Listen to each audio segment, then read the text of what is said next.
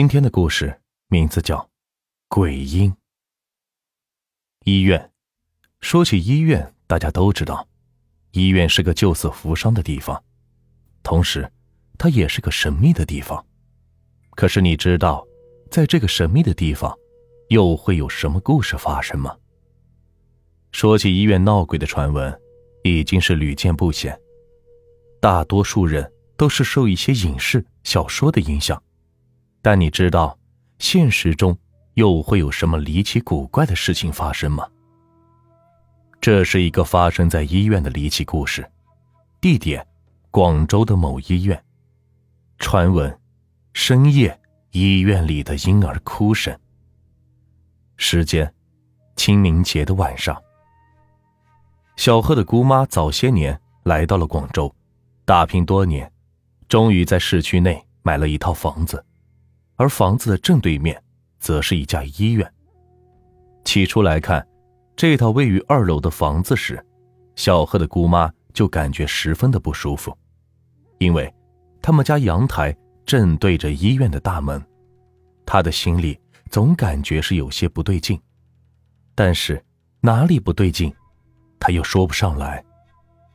原本她是不想买的，但这套房子的价格。实在便宜的出乎他的意料，面对着这么大的一个诱惑，他咬咬牙买了这套房子。刚住进来的时候，隔壁的邻居看他的眼神都是怪怪的，他心里很奇怪，刚想跟这些邻居打个招呼，但是他们都像是看到瘟神一样，远远的就躲着他。心里虽然困惑，他也没有多想，现在的城市里。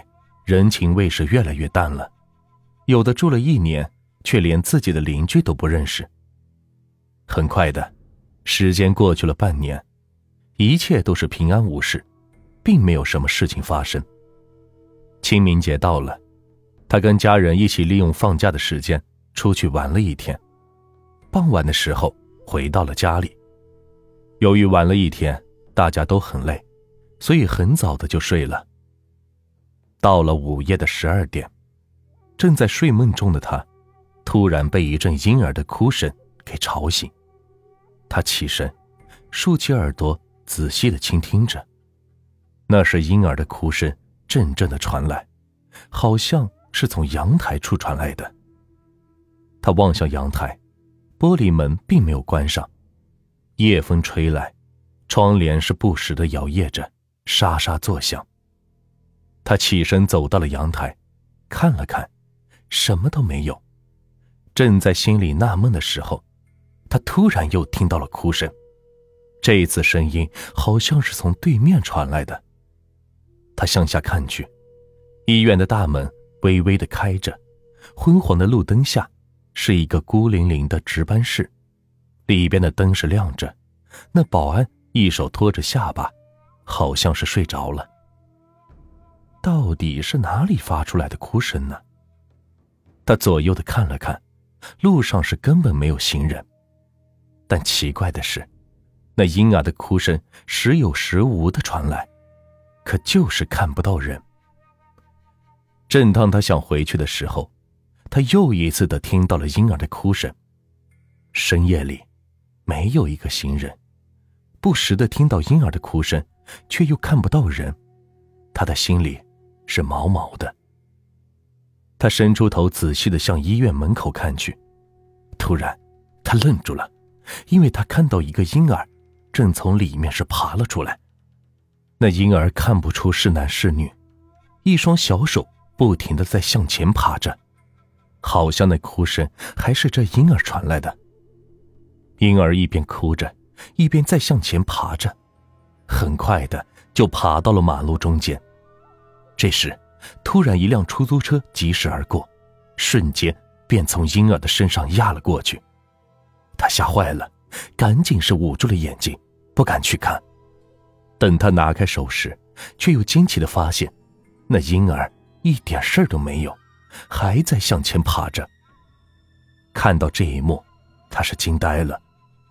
他看着那婴儿爬着爬着，是爬到了下水道盖板的上面，便消失了。第二天，回家的时候，他在楼梯口听到这样几句话：“哎，你听说没？昨天晚上医院又死了一个孕妇。哎，这么些，这都已经是第五个了。听说呀，连孩子都没有保住，一尸两命呢。哎，谁说不是呢？这医院真是太邪乎了。是啊，这医院闹鬼的事，也不是一天两天了。”晚上搞得都不敢出门了。第三天，通过打听，他得知这个医院上个月到现在已经是连着死了五个孕妇，而且都是一尸两命的说法，邪乎的很。最后，他找到这个房子以前的主人，从他那里得知这家医院的离奇传闻。传闻一：每天深夜。都会有人听到婴儿的哭声，可是，却根本看不到人。传闻二，医院门口每年都会发生几起车祸，而且离奇的是，均无一生还。医院救死扶伤的同时，也死了不少人，所以，医院一到深夜，阴气就会很重。据传闻说，这家医院的大门，在夜晚的时候。很像是鬼门关，煞气冲天，千万不要走进去，说不定你就会遇到各种离奇的故事。而关于婴儿哭声的说法，民间也早有传闻，说婴儿刚出生或者没有出生，都会寄宿着一个婴灵，这些婴灵就会附在婴儿身上，得以投胎，重新做人。但是如果婴儿半路夭折，阴灵的怨气就会比较大，他就会开始憎恨自己的母体。通常这些事情都会发生在阴气比较重的地方。关于这家医院深夜婴儿的哭声，至今都是一个谜。用科学的角度，根本无法解释这一离奇的现象。甚至还有在午夜的时候，有人看到从里边走出来，已经死了几天的人。这一些。更是让人无法解释。在得知到这件事情以后，小贺的姑妈毅然决然的卖了这所房子。